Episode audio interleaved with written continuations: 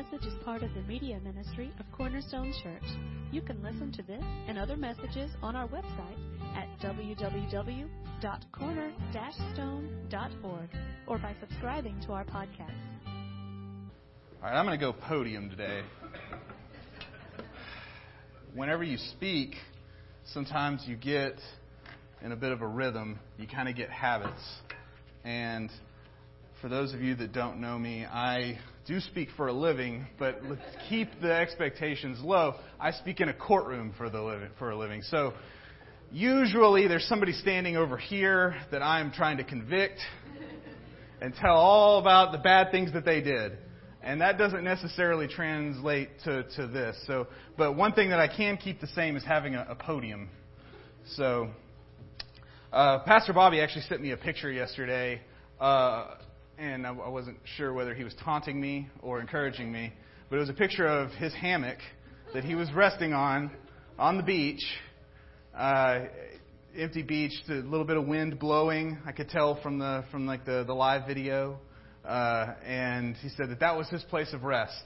And he knew that I was preaching on the Sabbath today, so I, I guess he was trying to encourage me. But honestly, I was just I was I was actually just a little jealous. Um, so many of us we we could we know the Ten Commandments. Um, many of us may be able to list all Ten Commandments. Uh, I know that for the vast majority of my Christian life, I knew that one of the commandments was keep the Sabbath because it's holy. Keep it holy. Um, and for the majority of my Christian life, I thought that meant go to church. Got it. If I can make it to church on Sunday, no matter how the rest of my week went, if I'm listing those 10, check. All right, I might have failed on the other nine, but this week, got I, I made it to church between 11 and 12. I'm good to go. Um, but actually, that isn't what God is commanding, and that's not what the Sabbath is. And if you will, turn your Bible, turn in your Bibles to Exodus chapter 20, verses 8 through 11. And I'll go ahead and warn you, we're going to be flipping all through the Bible today, so don't get comfortable in Exodus 20. But uh, Exodus 20, verse 8 starts with Remember the Sabbath day to keep it holy. Six days you shall labor and do all your work. But the seventh day is the Sabbath of the Lord your God. In it you shall not do any work, you or your son or your daughter, your male or your female servant, or your cattle or your sojourner who stays with you. For in, a six, for in six days the Lord made the heavens and the earth, the sea and all that is in them, uh, and rested on the seventh day. Therefore the Lord blessed the Sabbath day and made it holy. So let's go through this. Um, let's begin with with a couple facts that are obviously clear. Remember to take a day off. Verse 10 Do not do any work. Seems pretty clear. All right, don't do any work. Also in verse 10, it says, Keep it holy. This is something that is separate. Holy means keeping it separate. It's not supposed to be like the other days. There's going to be six days, but one day needs to be different. It is the Sabbath of the Lord your God. It's to be directed to God, it's to be holy. And there needs to be something different about it. Also, right there, and this is this is one that that whenever you really start looking at, it, I, I at least think is kind of surprising, but that it doesn't necessarily have to be on a Sunday. It says work six, rest one. And I can go and tell you just from talking to Pastor Bobby about some of this that Sunday is, is kind of tough for him to, for it to be his Sabbath because he's working most of the day on a Sunday. His Sabbath is sometimes on a Monday. It doesn't necessarily have to be on a Saturday or a Sunday. A Sabbath has to be one day. Work six, rest one. And then also in verse 10, who does this apply to? It casts a pretty wide net. Everybody. It's not just you and is responsibility for you. It's also a responsibility for you or your son or your daughter, your male and your female servant, your cattle or your sojourners. So if your sojourners aren't keeping the Sabbath, then you're, you're in trouble. I don't know about you, but I do a pretty bad job with my sojourners. Um, but it is for everyone. It's for your entire house. So parents and kids, you want to take notes on this. there needs to be a day that we're not doing chores. All right? there has to be, it's, it's a rest for everyone. Everyone in your responsibility. If, you're, if you own a company, it's, it's, it's for your employees. All right? I mean, everybody knows who wanted, who wanted Chick fil A this morning? I know I did, because I always wanted it on Sundays. Couldn't get it. Um, it is for your children. It's for anybody in your responsibility. Okay? Um,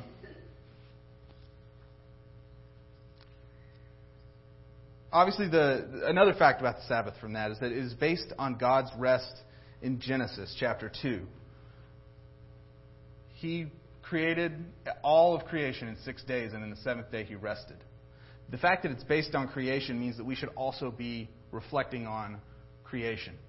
The fact that we need to be sitting back and, and reflecting on the other six days. And I'll get more to that later. Um, verse 11 also talks about how God blessed and hallowed the Sabbath. Uh, Psalm 23:2 was the verse last week, and it's pretty cool because I actually wrote a lot of this sermon about a year ago, and uh, almost gave it one other time, and then the way scheduling worked out, it ended up coming down on this Sunday. And sometimes it's kind of cool to see how the Lord works because Pastor Bobby ended up preaching on Psalm 23 2 last week about the Lord making you lay down in green pastures. And that segues perfectly with the Sabbath. The Sabbath is a commandment. He's not saying, hey, here's a green pasture, lay down in it if you want. He makes you lay down in the green pasture. It's a command. He blesses the Sabbath and hallows it. Our blessing comes from God's grace. It's not our labor. We're not working to earn the Sabbath. The Sabbath is already there for us. It's a gift from God. And that's obviously clear from the Exodus uh, passage. Now, obviously, work, work is good. We were actually made to work, and I can quote you verse after verse um, in the Bible about, about work. Um, going back to, to Genesis 2.15, the Lord took man and put him in the Garden of Eden to cultivate it and keep it. That was one of the, that was the first task we were given cultivate and keep the Garden of Eden, to work, to tend it. Going all the way to Colossians 3:23, 3, uh, chapter 3, verse 23 through 24. You don't have to turn to that, but whatever you do, do your work heartily, as for the Lord, uh, uh, as for the Lord, um, rather than for men, knowing that from the Lord you will receive your reward of the inheritance. It is the Lord Christ whom you serve. Whatever you do, do your work as for the Lord rather than for men. Do your work. Work is good. Um, I think about one of the earliest things I try to teach my children is work, right? That there are certain chores. As soon as they're old enough to start doing some things, I try to come up with some things that they can do, like, hey, clean up the toys that you get out, right?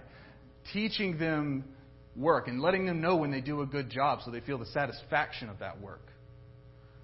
Um, whenever I first started practicing, there was an old judge, and every lawyer has a bar number. And my bar number is six digits. And every lawyer you probably know has a six digit bar number. This guy had been practicing so long, his bar number was four digits. He passed the bar in 1955. And he had been a judge since well before I was born. And what he would do is he would come into work every possible chance he got. And we've all probably known someone like that in our lives who would work and work and work because there was just kind of an understanding that if they stopped working, their health might decline. They wouldn't have a purpose. They wouldn't know what they're doing. Not necessarily saying that that's always healthy, but that is something in our nature. There's something in us that we have to have a purpose. We have to want to do something. Work is good. We're made to work. Um, another example that came to mind was uh, our honeymoon, where Allison and I went to Jamaica. Uh, and uh, it's hard to imagine now, after eight years and two and a half kids into it. But uh, but we, after about five, we loved it. We were at an all-inclusive Sandals resort. It was amazing. But after about five or six days, however long we were there, we felt like that was the perfect amount of time because you can only sit around in paradise with with you know your with all inclusive every you know all the food and everything you want for so long. Eventually, you do have to do something. And I know that's hard to imagine right now, but eventually you do have to do something. And I got a feeling that Pastor Bobby's starting to get the itch now. All right. So, um, while work is good, work can also become an idol, though. Work uh, can become taking over our lives. When you spend six days or five days, whatever it is, doing something, you tend to focus on it. And you tend to wrap your lives into it. Earn more money, climb the ladder of, uh, of, of, of, whatever the corporate ladder may be, satisfy some ambition that you've yet unearned, um, simply to try to become more fulfilled. And in America, we do this exceptionally more than I think other places because I think everybody's probably heard the line before the business of America is business. So that's what, that's what we do. We work hard in America, and the numbers bear this out. Um, 22% of Americans report working six or seven days a week. 22%. Over 25% work over 50 hours a week. Uh, according to the UN, 85% of employed men report working over 40 hours a week, and 66% of women. Um, I kind of liked this fact. Since 1950, the American worker has become 400% more productive. So, a worker in 1950 had to work 40 hours for what we can get done in 10. Thank you, uh, computers. Uh, but one of the one of the ways that, that, that kind of means is are we are we are we working 10 hours a week? No. We're still working 40 and we still want a little bit more. One of the first things um, oh wait a minute, I had one more.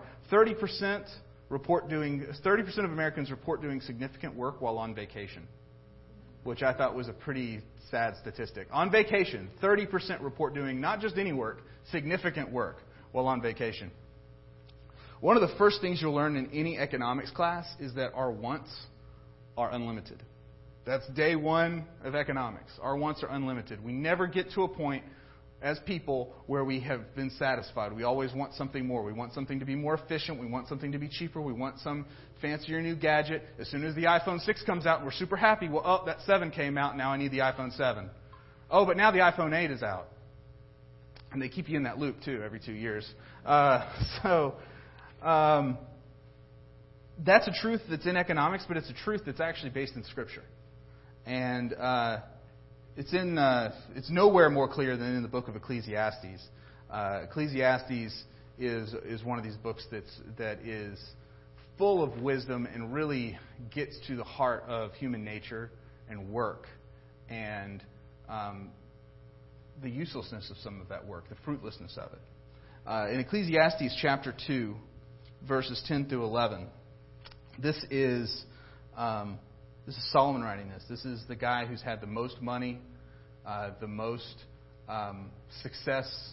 He is anything that was absolutely, anything that you could have had in your life at that time, Solomon had. He had lived the life of worldly success the most money, the most pleasure, anything he wanted. And he's looking back towards the end of his life, and he's not that fulfilled by it. In Ecclesiastes chapter 2, verses 10 through 11, he says, All that my eyes desired, I did not refuse them. I did not withhold my heart from any pleasure, for my heart was pleased because of all my labor, and this was my reward for all my labor. Thus I considered all my activities which my hands had done, and the labor which I had exerted. And behold, all this vanity and striving after wind, and there was no profit under the sun. Behold, all was vanity and striving after the wind, and there was no profit under the sun. Indulging in earthly things just hadn't satisfied him. It kind of becomes cliche to say, but nobody on their deathbed ever said that they wish that they spent more time working. It's not a thing anybody says. I kind of like the NIV version of that verse. It says, Everything was meaningless, a chasing after the wind. Nothing was gained under the sun. Meaningless. So chasing after the wind. And this is a man who we can all sit here and we can start listing the things that we kind of want a little bit more of. I want a little bit more in savings. I want a little bit, um, maybe, maybe a nicer car. Boy, I'd really like to have just 500 more square feet to the house. I'd really like to maybe have a little bit of land with maybe maybe uh, a pool. All kinds of things we can say we want. Here's the man who had everything, and he's telling us right here It was meaningless. And the thing is, is that we can get caught up. I, I don't mean to just say that, that work is this way. Just the general responsibilities of life have a way of crowding at us. Okay? Um, I can think of my average day wake up in the morning, get the kids ready. Um, if I'm lucky, I eat breakfast in the car while I'm taking the kids to after the, after they've been dressed, and then I get them into the car, and then I can get one of them in the car seat while the other one's rooting around in the front seat and honking on the horn, and then I get that one into the back seat. Then I get them to where they need to go. Depending on the day, it's always different places. Then I get to work. I work all day, and then I come home, and we eat dinner. We maybe have 30 minutes to try to have a little bit of fun as a family, and then it's bath time, and then it's laying out clothes for the next day for the kids. Then it's uh, packing lunches. That's always the worst. It was when we realized we didn't pack lunches and it's like 8:30 and we're exhausted. By that, by at some point, like by the time everything's done, I have like 30 minutes of just Allison and I just staring at the wall because we're so exhausted. Because really, we just put in a 14 or 15 hour workday, and then we go to bed, and then we do it all again the next day. And that's just that's just life. And that doesn't include the stuff of, you know, other things that come up. Some some nights some nights are ballet lessons. Some nights are Wednesday night dinner, which is great, but that's another thing you have to do. Um, there's always something going on. Um, the busyness of life can crowd, can crowd in. One of my favorite books is C.S. Lewis's The Screwtape Letters. And it gets this point in very clearly, doesn't it? Where in that, um, Screwtape, who's the who's uh, receiving this letter um, from from Wormwood, these are two uh, two demons that are trying to figure out how to how to um, make this man stay away from the Lord. That's that's basically the, the the idea of it. Is that to keep him busy. You don't have to. Fo- it's not the big decisions in life that someone's going to fail. You don't have to just commit a murder or commit a, a, a bank robbery or something crazy like that in order to in order to make someone be fallen. All you have to do is keep them busy. Because it's in the quiet times that we tend to reflect. It's in the quiet times that we ask the big questions Why am I here? Is there a God? What does God want from me? I mean, what, what, what am I doing with my life? Am I happy doing what I'm doing? Do I feel fulfilled? I got that promotion six months ago, but I really am I really any happier about it? That, and that's, that's, the, that's the point C.S. Lewis makes just um, so well in the Screwtape Letters. And God knows this. God knows that, I mean, he, he created us. He created us to work, and He knows that we have a tendency to focus on these things and to let them crowd in on us. And to let us uh, just focus so much on, on these essentially inconsequential matters. I mean, if I asked you right now, what was the thing you were the most worried about 10 years ago, you're not going to be able to remember. What was the thing that kept you up uh, a year ago? What was the thing that, that when you were driving in the car a week ago, kind of getting a little anxious, tw- twisting the steering wheel? Do you remember what that was? You maybe you do, maybe you don't. But those things tend to just crowd us out, and they become what our life is wrapped up in. And God knows this, and that's the purpose of the Sabbath. That's the blessing of it. Is that He gave us a day to say, yeah, work six. It's good to work. But you're going to get wrapped up in it. You're going to be stressed. You're going to get caught up in these temporal matters, things that matter to the flesh, things that matter for a day or a week or maybe even your life, but they're not eternal things. They're not things that are going to matter for all eternity. And that is why we have the Sabbath. And the Scripture is very clear that the, that, that the Sabbath is a gift. So let's go over kind of what the Sabbath is. And I, and I guess the, the easiest way to start defining the Sabbath is what the Sabbath is not. First of all, the Sabbath is not legalistic. And that should be very clear um, from just examples from, from Christ himself.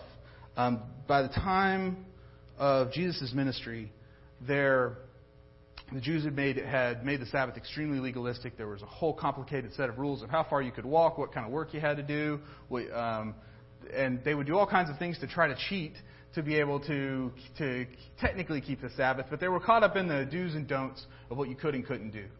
And Jesus just came and just, just knocked that just straight out. He said, No. that's not what the Sabbath is for. Jesus healed on the Sabbath in Matthew 12. Uh, he also taught on the Sabbath in Mark 6. And each time explaining that the Sabbath wasn't just a, a set of rules. Um, the Sabbath is also not directionless. And this is where we kind of get to the flip side of work. If we as Americans, we work hard, we also play hard. And the Sabbath is not just directionless rest. It's not just a day to nap. It's not just um, a time to, to maybe order a pizza and watch Netflix all day. Okay, as fun as that can be. Um, I know that too often, talking about like that those those 30 minutes that Allison and I might get after the kids get down and all the chores are done. Too often it's let's pick up our phones, check Instagram, check Facebook, check Twitter, then go back to Instagram. Oh, hey, look at this funny post. And you look up at the clock and, oh, it's been an hour. It's time to go to bed. Right? Too often, that's what our rest becomes. Our rest is something that, that is just mindlessly looking at a phone. Or, um, I suppose the, the old way to do it was to channel surf. I don't know if anybody actually channel surfs anymore. Um, but uh, instead, you go onto Netflix. And who here is guilty of when you go into Netflix, you spend more time looking for what you're going to watch instead of then actually watching something? Yeah, y'all know. Yeah, exactly. So you, you surf for like 30 minutes on Netflix, and then like you start it, and you're 10 minutes in, and it's time to go to bed. Um, so once again, it's it's not supposed to be a directionless day.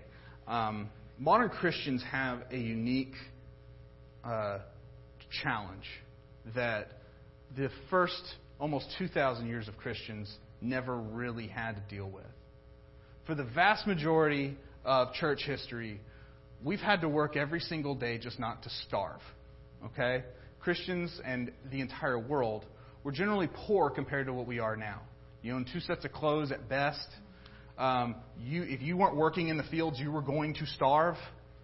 You know, um, living in like a mud hut or something like that. Um, going through the Middle Ages, there just there wasn't a lot of pleasure to be had. Um, just in the last 50 to 100 years, that's, that's obviously changed. Electricity, internet. Um, I think one of my favorite things is that when you look at the invention of AC with the population of the South, as soon as air conditioning was invented, the population skyrocketed. we have so much more pleasure now. And it and companies are just competing over and over as much as they can to crowd out with those free minutes those whatever time you're not working, they want to suck that up as much as they can with entertainment. And they want you to, to, to watch this and to, to play that game and get that whatever level of Candy Crush that you're trying to get to that's always unattainable. That's, that's what they want you to do. Um, we as Christians now have a duty on the Sabbath to not just take a rest because if we Used to, on the Sabbath, you had to convince yourself not to work because you were afraid you were going to starve. Now we have to convince ourselves not to work, but also not to just go and play in directionless ways, in things that don't orient us back to God. Not to say that things aren't, not to say it's not good to watch Netflix, not to say it's not good to enjoy a restful time and to take a nap and to do those kinds of things, but it's a directional practice, the Sabbath is. That, that, that's what we're supposed to be doing. Um, but I think it's important to remember that technology can, can separate us from the things around us. And just as work can kind of keep us focused on the things of the world, the things that are really temporary, technology can kind of do that too. So, kids, earlier, whenever I was saying that you get that free day off from not having to do chores, should also point out that the average teenager spends five hours a day on their smartphone. It's probably not good. So you can have the day off, but you maybe maybe stay off technology. So go outside. Um, so once again, it's directional, not directionless rest. It's an intentional habit that you need to form on exactly what kind of productive rest it's going to be. So now let's look at what the Sabbath is for. Um, we know what the Sabbath is not. It's not legalistic, it's not directionless. But what is it for? What, what does the Sabbath do? Um, there are three uh, things that, that Scripture outlines. And the first one is in Exodus 20, chapter 11. Um, it reads that, For in six days the Lord made the heavens and the earth, the sea and all that is in them, and rested on the seventh day. Therefore the Lord blessed the Sabbath and made it holy. God made heaven and earth and us. The Sabbath was created because God created us. Okay? Um, it's a day for us to reflect on creation. It's a day for us to reflect on all that God has provided for us, all that He, the, the, the, order that He sustains, the fact that we can even breathe air, the fact that the sun came up today, and the fact that it's going to sun, that there's going to be a sunset tonight. It's the day to go and reflect and, and, and, and in the beauty of what God has made. The Sabbath is there because of God's creation. Second reason that Scripture gives for the Sabbath is in Deuteronomy chapter 5, verse 15. It says that you shall remember that you were a slave in the land of Egypt, and the Lord your God brought you out here by a mighty hand and by an outstretched arm. Therefore, the Lord your God commanded you to observe the Sabbath day. God saved us. The Sabbath is there for us to remember that God um, the salvation that God has, has given us. In this particular example, the Jews coming out of Egypt. But it's also there for us to remember uh, that we have a Savior in Christ and the finished work that we have from Christ. That God gave His Son to die on the cross for us. And that every once in a while, we, we probably just need to just sit and dwell on that simple truth. And the Sabbath is the day to do that. The third reason that we have the Sabbath is in Exodus chapter 31, verse 13. It says that, But as for you, speak to the sons of Israel, saying, You shall surely observe my Sabbaths, for this is a sign between me and you, throughout your generations, that you may know that I am the Lord who sanctifies you. So we also have the Sabbath to remember that God continues to sanctify us. Sanctification it's the process of us becoming holy, of us becoming more Christ like. It's the Sabbath is a day for us to sit back and, and take inventory. Are we in a better position? Are we, be, are we more Christ like than we were last time that we rested? The last time we took a second to think about where we are in life? Are we. Uh, how, how are we doing in our sanctification process? The Lord continues to sanctify us. Are we working the other six days of the week towards Christ?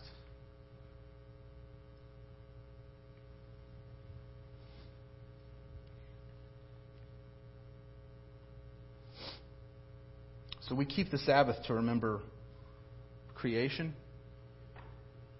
that God saved us, and that He continues to sanctify us. And if you're going through the week and you don't spend the Sabbath day, whatever day that may be, dwelling on those three things, then you're doing it wrong.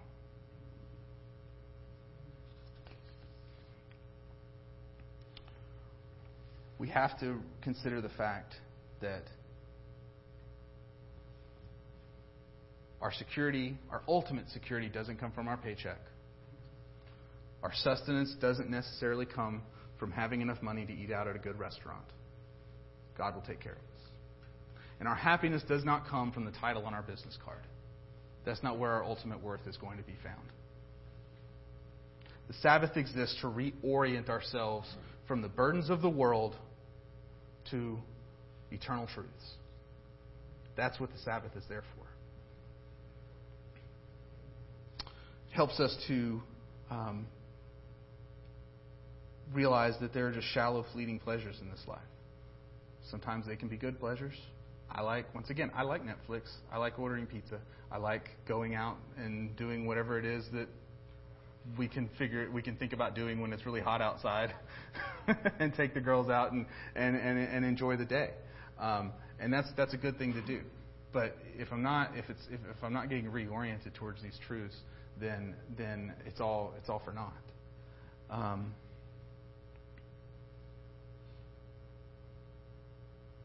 we have a tendency to, to forget these things, and that's why God created the Sabbath. Mark 2:27 says that Jesus said that the Jesus said to them, "The Sabbath was made for man, and not man for the Sabbath." So God didn't make the Sabbath and then think, "Oh, I need to create men to, to, to do something on the Sabbath." No, He created the Sabbath after He created us, after He gave us our jobs, after He created our nature, our nature to want to work, our nature to want to work well. But we have to have a time of rest, a reorientation. The, the vision I kind of have in my mind of what the Sabbath is is that six days a week you're paddling in a boat. It's you in a boat in a big ocean. And you're paddling and you're paddling and you're paddling furiously. And one day a week, what you need to do is you need to put down the oars. You need to look at the stars and navigate. Are you actually going in the right direction? Or are you going into a storm? Are you going south when you should be going north? Have you started veering off course? Every once in a while, you need to take that rest and you need to consider the big picture of it all. Are you going in the right direction? That's what the Sabbath is for.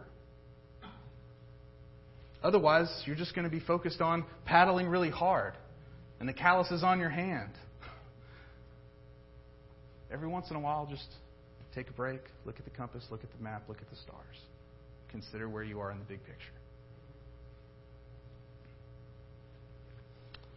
Isaiah 58, uh, verses 13 through 14 say that if because of the Sabbath you turn your foot from doing your own pleasure on my holy day, and call the Sabbath a delight, the holy day of the Lord honorable, and honor it, desisting from your own ways, from keeping your own pleasure, and speaking your own word, then you will take delight in the Lord. And I will make you ride on the heights of the earth, and I will feed you with the heritage of Jacob your father for the mouth of the Lord has spoken. Don't go your own way. Don't fill the time with, with directionless pleasure that isn't, that isn't focused on the Lord. Talking idly. Instead, take delight in the Lord, and I will make you ride upon the heights of the earth. There was a study done um, of Seventh day Adventists and Orthodox Jews. And if you're not familiar, those are two denominations or, or religious orders that that um, put an extra emphasis on the Sabbath. Seventh Day Adventists keep the Sabbath on the Saturday, and they're very strict with it. And obviously, Orthodox Jews also very strict. They keep their Sabbath on the Saturday. And there was a study done on their average life expectancy. If you were to take a Sabbath day one out of every seven days, that would be about 10 to 11 years out of your, out of your life that you spent resting. And the average Orthodox Jew or Seventh day Adventist had a life expectancy of 10 to 11 years longer than the average American. Now, you could probably go in and play with the numbers, maybe a small sample size, whatever. It's too good not to mention because essentially, if that holds up, for every one day you rest on the Sabbath, that's a, that's a day added to your life. I just I found that to be pretty fascinating. So, I'm going to leave you with some practical ideas on what to actually do on the Sabbath. Okay? Um, first off, pick a day that works. I know that there are some families in our, in our church that basketball season gets here, or baseball season gets here, or it's dance competitions or something, and Sundays just get filled up. And then, unfortunately, that's just where we are now. Sunday used to be kind of people would work around Sundays and not try to put things on Sundays. That's just not how it works. You may be in a season of life where it needs to be a Thursday, or a Saturday, or a Monday, or something. The important thing is that, according to the commandment, work six, rest one. Now, it could be on another day, but, and this is kind of like preaching to the choir because you're all here, but go to church. All right? Church is, church is uniquely, I mean, church is on, is on the traditional Sabbath day. And church is there uh, because it does, it's supposed to be reorienting yourself to these truths about creation, about salvation, about sanctification. It's supposed to be orienting you to eternal matters. Okay, so go someplace where you're, where you're going to be fed. Be at church. Even if you're on vacation, still it may be a good idea to to go to church. Go somewhere where you're going to be able to spend some time in quiet and prayer. Ricky and I were talking earlier before the service about how sometimes we just kind of want to fall asleep in church. And that's okay. It's not because we're bored or we're disengaged, but because, and I'm sorry, Ricky, I'm calling you out on this. Um, but because this is the first quiet time we've had in the entire week. This is the most calm. We actually have a resting heartbeat for once, right? Um, but church is uniquely equipped to give you that.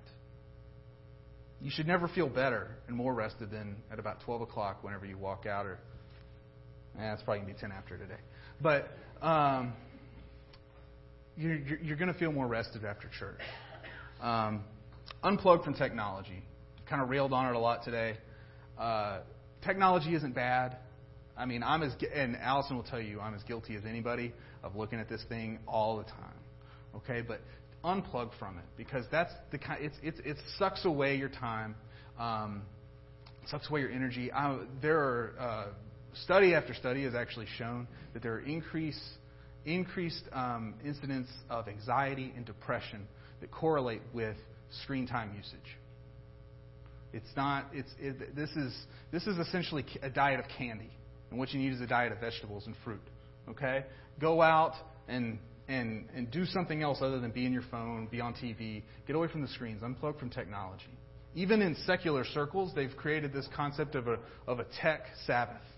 They actually adopted the Christian term for Sabbath to apply it to a completely secular idea of just unplugging for a day a week. Um, think ahead.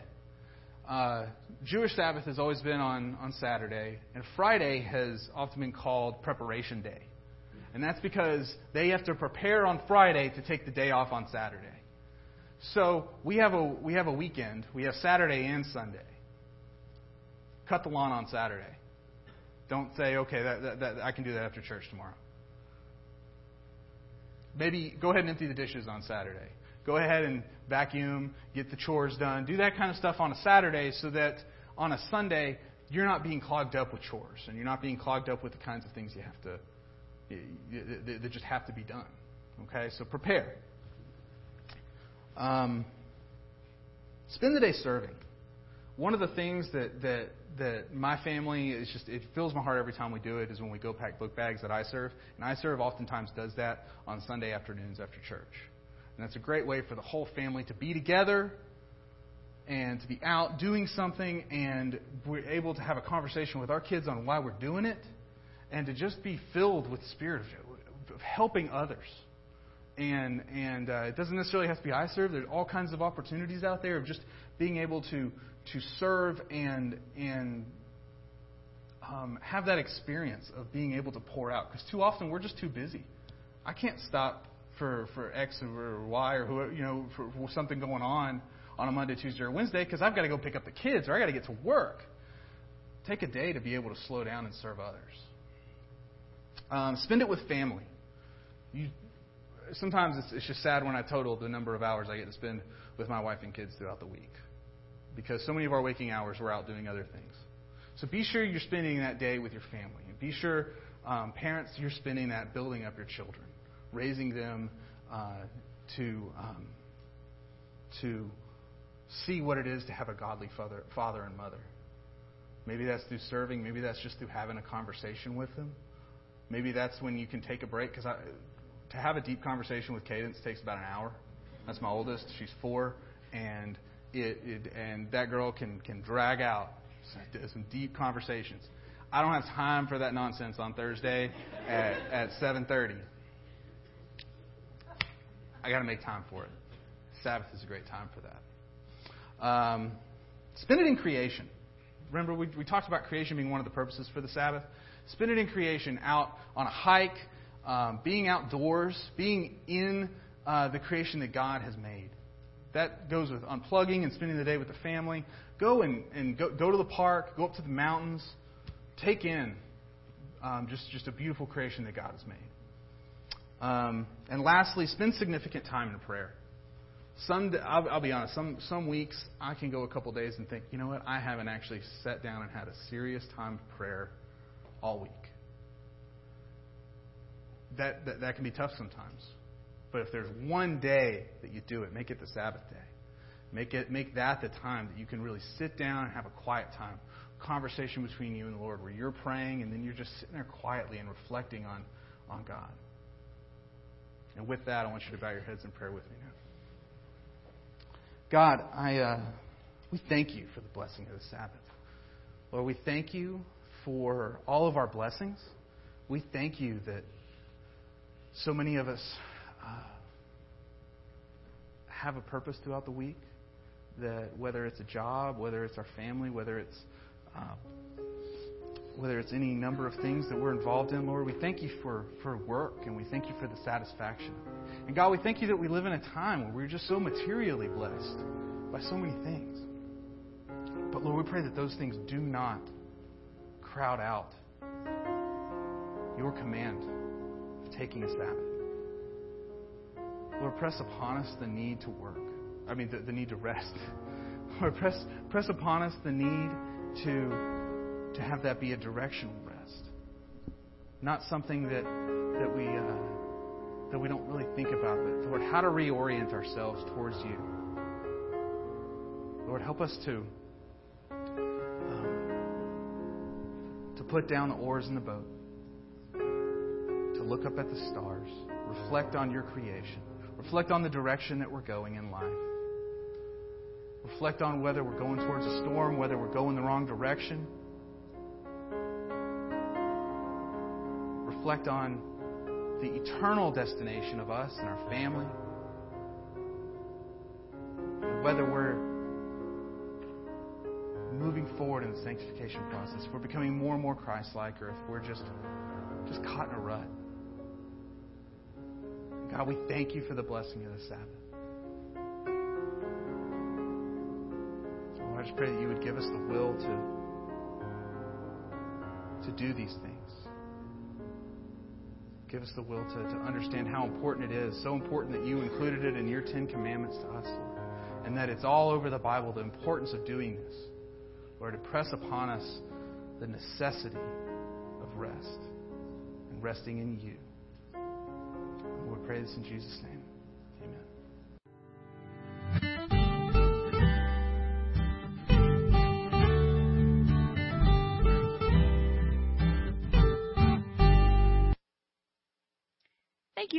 Listening today. We hope this message was a blessing to you. To learn more about our church or our media ministry, you can visit us online at www.corner-stone.org or find us on Facebook.